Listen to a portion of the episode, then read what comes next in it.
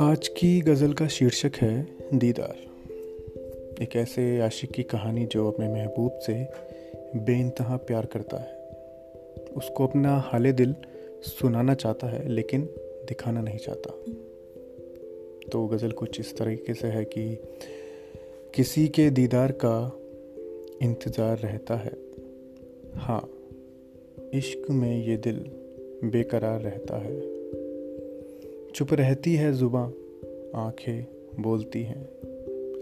न जाने क्यों हल्का खुमार रहता है।